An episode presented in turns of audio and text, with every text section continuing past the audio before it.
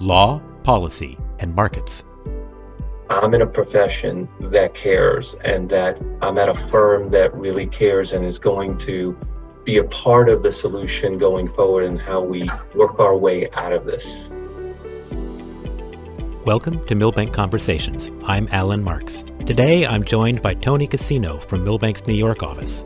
At Milbank, we are proud of our deep and long standing commitment to pro bono client service. Much of the credit for broadening that work across the firm, even in these challenging times, goes to Tony, who coordinates the firm's pro bono work globally. Let's get to it. Tony, welcome. Thank you, Alan. Great to be here. Tony, COVID 19 is certainly impacting adversely a lot of our pro bono clients and a lot of the legal service providers that we work with. How is it changing the way Milbank and our lawyers are delivering pro bono services? Our first order of business was to take care of the clients that we already have who are in the same distress that they were before, but now a lot of things have been foreclosed to them. If you were in the court system, things have obviously come to a halt practically. If you're in an immigration system, the same thing. So, our first order of business was to take care of our clients, let them know how things are going to play out as much as we could with the information that we had.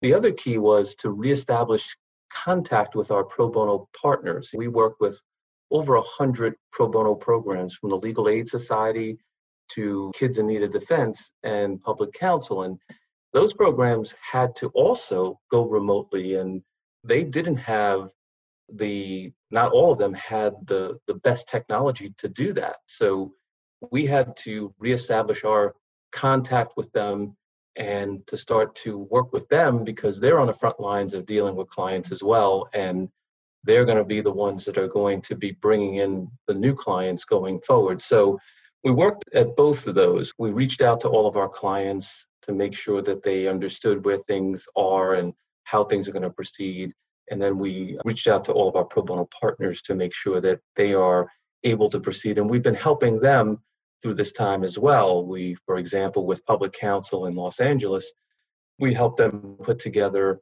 a manual that they could share with clients about what the impact is going to be on them and, and the CARES Act and different parts of the issues that they're concerned about. So that's been our initial stages, and we're really gratified that our lawyers have stepped up and really have been pleased that our pro bono work has not fallen off one bit. It looks exactly like it did before we went remote. So, really proud about that because I think our lawyers understand that in addition to being very busy and, and trying to serve our paying clients remotely, our lawyers are continuing to do that with their pro bono clients. I didn't know what to expect, but I can tell you that our, our pro bono work and focus has not changed at all with the remote practice. I'm very proud of the firm because of how our lawyers have really thought to themselves that my pro bono client is just as important as our paying clients, and I can't leave them in a lurch. Tony, you mentioned public counsel in Los Angeles, legal aid in New York. I could think of others, uh, Bet Tzedek, for example. All of these legal service providers in big cities may have their offices closed, at least temporarily, because of COVID 19.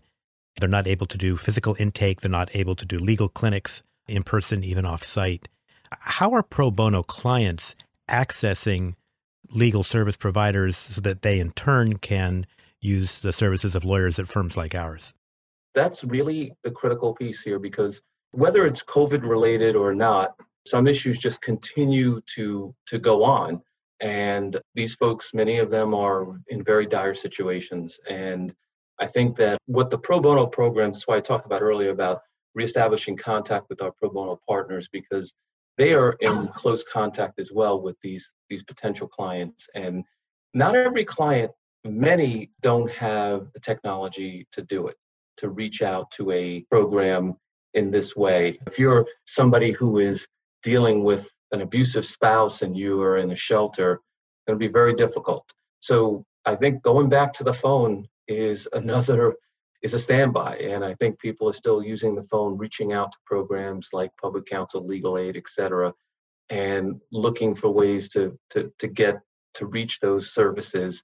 And the programs are doing a great job. They're really stepping up and identifying cases. And, and we've seen a steady flow of cases from all of our partners. And There's also been many changes to try and address that. So, for example, we do wills clinic here, a wills program here for seniors. And there have been a number of changes in New York, for example. You can notarize a document remotely and, and attest to a document re- remotely with some with some conditions in place. The governor did did sign a law to change that. So there are certain things that are happening so we can do those wills, some of them remotely.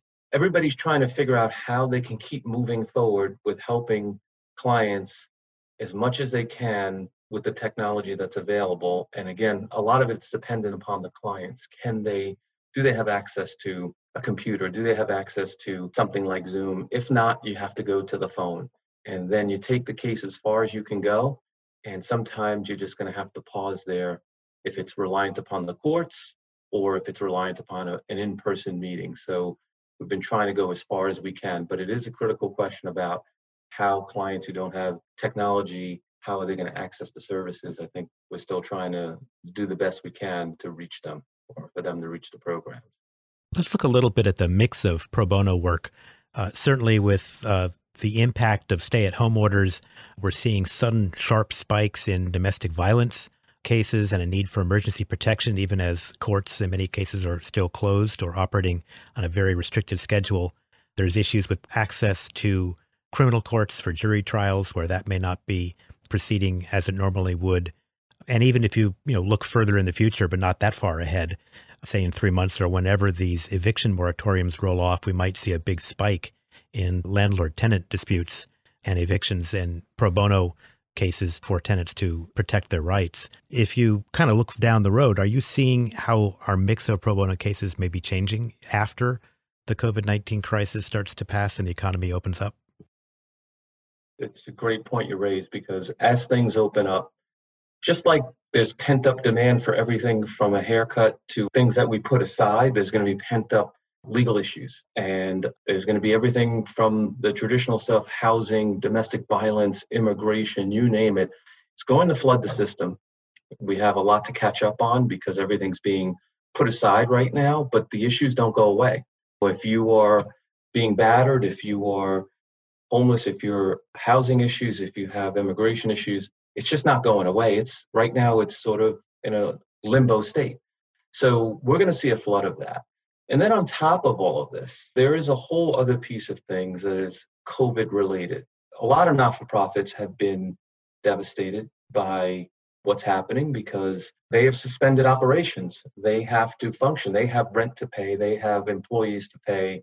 They have critical needs as well and small businesses, of course, are tremendously impacted. We have um, joined with a lot of other firms to focus on some initiatives that are helping small businesses and not for profits, providing them with some services to at least make sure that they can get by during this time, whether they're applying under the CARES Act for some loans or they need some advice on employment issues or contracts and landlord tenant issues. So we're going to have an avalanche of work from the traditional to what I would say is COVID related matters that are going to be COVID related matters are going to be in the pipeline for years. It'll be a couple of years of COVID related matters that are specific to this crisis because it's going to take a long time for individuals, not for profits, and small businesses to get back on their feet. And that involves a lot of different issues. You have a small business or not for profit, employment, real estate, all those issues are there and you're going to have to deal with it. And right now, everything's kind of in a frozen point. It's going to hit. So we're going to be very busy and it'll be partly traditional work that we've always done and partly new stuff that is being created by this crisis. I want to come back to immigration. You mentioned uh, Kind or Kids in Need of Defense, and certainly they and many other organizations handle immigration matters generally for pro bono clients. In the current situation, not just with COVID 19, but also the governmental response to it, may be exacerbating some of the challenges that immigration cases are facing. How do you see that evolving in the near term? These are clients who, many of them are they're on the margins. The issue of how their cases get treated, we do a lot of special immigrant juvenile status for young people. We do humanitarian parole issues people applying for asylum.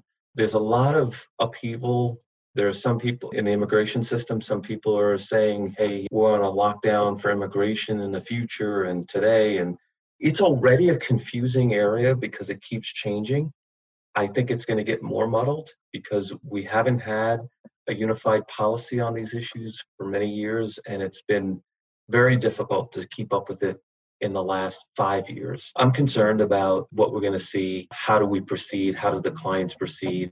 We have to be honest with them. We can't tell them right now that we know what this is going to look like in any particular area that they're in in terms of their their immigration needs. So we're going to be there. We're going to be part of the teams that are trying to figure this out and trying to help these cases move forward. But I have to be honest, I'm not sure what the landscape is going to look like because we haven't had a unified policy to begin with. And now, from the federal level, and now with this crisis, some people look at it as an opportunity to really change things even more drastically in the immigration field and area. And I'm not sure where that's going to go. So it's a pretty dire view of what the future is going to look like in terms of immigration and those who are here and who are in the pipeline. I'm not sure if there's any good answer right now, and we're going to have to wait and see. But we'll be there. We'll be part of the folks who are advocating and representing individuals with various immigration issues because it's a big part of what we do in pro bono. And many of our lawyers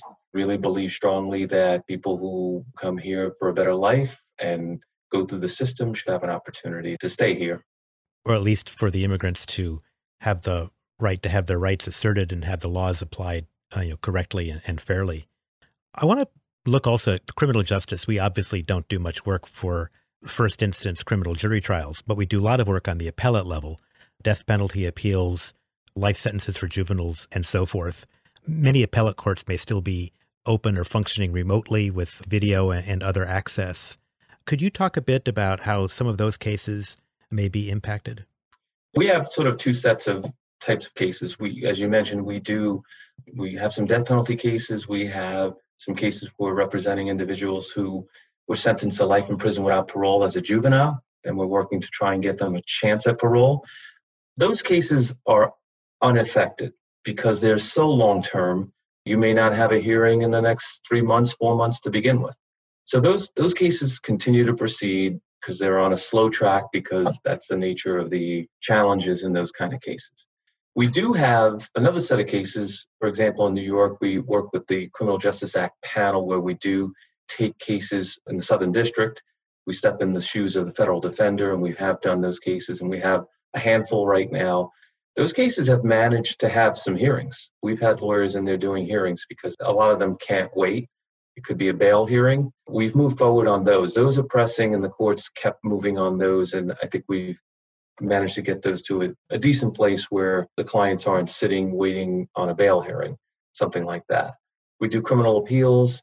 Those are on a pause a bit so they'll just get pushed back a bit. So I think we'll be okay on that. We'll lose a little bit of time, although we just did a moot for an appeal, a 1983 civil rights case in the Seventh Circuit that will be coming up in a few weeks, and they're going to do that by phone. So the courts in certain areas are trying to proceed where it's really timing is critical.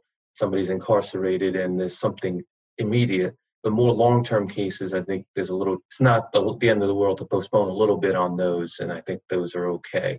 So it's been a mix. I think the courts have done a very good job at trying to have a balance in that. So traditionally, Milbank, like a lot of firms, has focused its pro bono efforts domestically. And of late, we've seen a shift and a kind of a trend where our international offices in Latin America, in Asia, in Europe, especially in London, have picked up the baton and kind of run with it on pro bono. Could you comment a bit about that? This has been the biggest growth area for us in the firm. As you mentioned, London, Asia, including Singapore and Germany, have been growing tremendously in the last three years. We have we have a very steady cases coming in there. They tend to focus on helping not-for-profit charity infrastructure.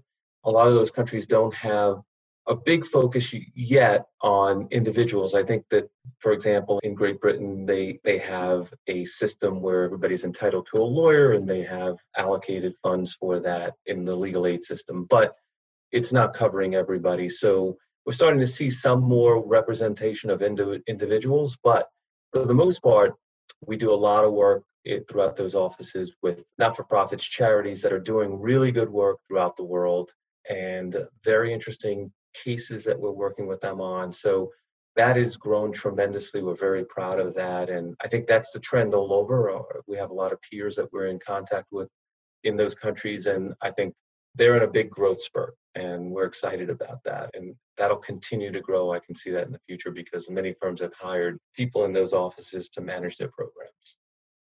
If we could stay on that positive note for just a moment, even with COVID 19 or even with uh, impact of a recession on so many pro bono clients, what makes you the most optimistic or hopeful about the next year and about the way Milbank is positioned to meet those pro bono demands? Here's something that should make everybody's day. I sent out a request to help out on this small business program that was just created. I sent it out last week. We had 100 lawyers sign up to do it. It gives you an idea of the legal profession is really hungry to help. I get calls every single day. I get emails every single day from our lawyers who want to get involved, want to help somebody, whether it's COVID related, a small business, a not for profit, or not. And during a crisis, people really want to give. And the way lawyers give the best is through providing their legal skills. And that hasn't changed, it's gotten stronger. My hope is that coming out of this, one of the positive we can take away from it is that we all need to help each other. We all are part of this together. And lawyers, more than ever, can play a, a really important role in helping people who are going to be. How many people lost their jobs here in this in this uh, crisis, and so many more people who are going to be in need of our help. So I'm encouraged by that. I'm encouraged by what I see in the profession in general. I'm in touch with a hundred other law firms who are large law firms where literally hundreds of lawyers at each firm have said, How can I help? I have a lot of hope for the future. I'm generally an optimistic person to begin with, but that optimism is is backed up by every single day I get the the great pleasure and honor of having our lawyers call us and say, I want to help somebody. Can you help me do that? I've done this for 20 years and it's gone by in a flash because it's been a joy to do because it's about helping people and helping our lawyers connect with helping people. So there's not much greater satisfaction you can get than that. And that's what keeps me going. That's what keeps me going for the future. Once we get past this, there's going to be challenges, but I know that I'm in a profession that cares and that I'm at a firm that really cares and is going to be a part of the solution going forward and how we how we work our way out of this. I couldn't say that any better. You know, when I talk to a lot of our attorneys, if they're working from home these days and there's a lot of stress or dislocation that comes with that, or even loneliness, I think being of service and getting that sense of agency, because we really do have the ability to help a lot of people who very, very desperately need that help, it becomes both useful and empowering. And I want to say to you, please, thank you for the service that you're doing. It's it's really very appreciated, uh, not just in our firm, but also in the, the broader community that we serve. Oh, that's like I said, it's it's really my pleasure. Good. Well, Tony, thank you. Stay connected, stay healthy, and stay in touch. Thank you, Alan. Thank you for joining us on another episode of Law, Policy, and Markets Milbank Conversations. Follow us on your favorite podcast platform and learn more at milbank.com.